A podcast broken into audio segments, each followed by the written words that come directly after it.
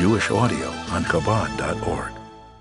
In today's Shiur Tanya, we are starting with the sixth essay in Kuntres Acharon, as we have been learning that Torah, learning Torah, has such a koyach that it's mevarer these worlds and it elevates these worlds, etc., etc.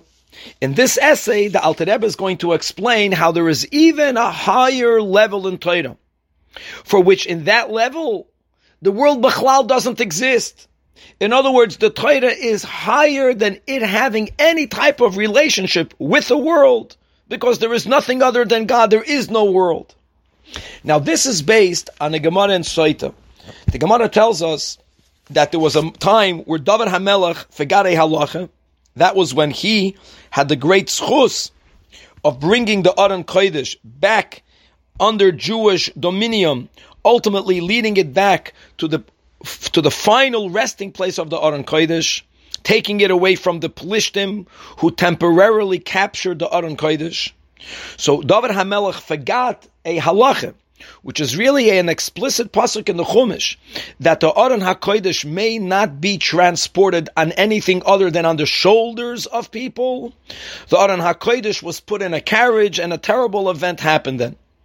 So the Gemara explains that why was David HaMelech punished? By him forgetting this halacha, that was because since we haven't Tehillim, David HaMelech is calling the Torah a melody, Zmirois so Hashem tells David, David, are you calling my Torah a song? And for that, he got a punishment.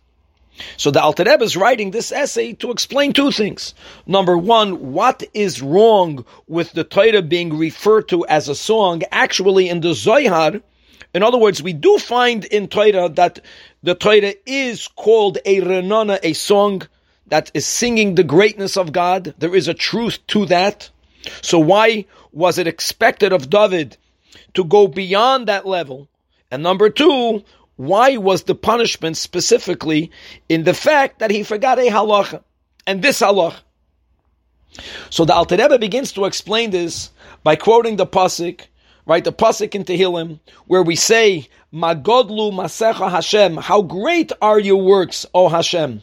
Omkumach Your thoughts are very deep. And l'chu'ura, the order in the pasuk is reversed because first there are thoughts and then there are actions. So why isn't the pasuk saying that ma'oid omkumach shveisecha and then speak? Then the pasuk should speak about the greatness of God's actions. So the Alter explains that when we first contemplate on the Godlu Masecha, when we contemplate on the vastness and the immenseness of the physical universe, the world that we see, and then we contrast it with Hashem's deep thoughts. And the deep thoughts here is referring to the Torah, referring to halachis in the Torah. And indeed, as we have been learning, that when a yid properly fulfills a halacha, one halacha affects all of the worlds. And also in reverse, that if a person deviated even only one hairbreadth of a halacha by doing something not the way it should be done, then no longer will that mitzvah have an ability to affect all the worlds. In other words, one little detail of God's thoughts, meaning of God's Torah, affects the entire world. So when we contrast the, the entirety of the world and how all of it is affected by only one detail of halacha, it gives us a much greater appreciation of halachas. It gives us a much greater appreciation of the Torah. In other words, David Hamelech realized how all of the worlds are bottled to one little detail in the Torah.